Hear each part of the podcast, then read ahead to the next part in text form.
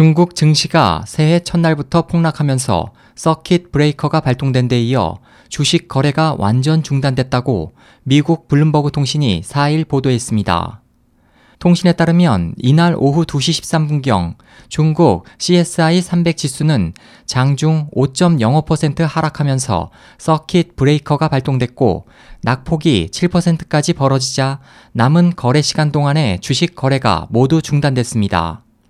한 현지 언론은 서킷 브레이커 발동으로 CSI 300 지수 종목은 현지 시간 15분간 주식 및 옵션 지수 선물 매매가 중단됐다면서 그 후 거래가 다시 시작됐지만 낙폭이 7% 이하로 폭락하면서 이날 거래가 완전 마감됐다고 전했습니다.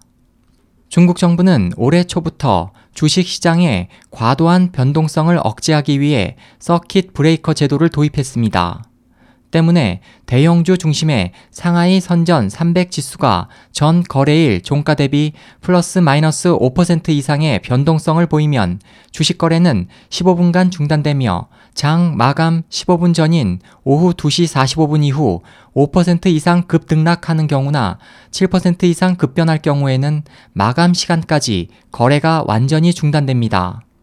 블룸버그는 이날 중국 증시도 중국 제조업 구매 관리자 지수 PMI가 시장 예상보다 부진해 급락했고 중동발 유가 불안이 확산되면서 투자 심리도 크게 위축됐다고 덧붙였습니다. SOH 희망지성 국제방송 홍승일이었습니다.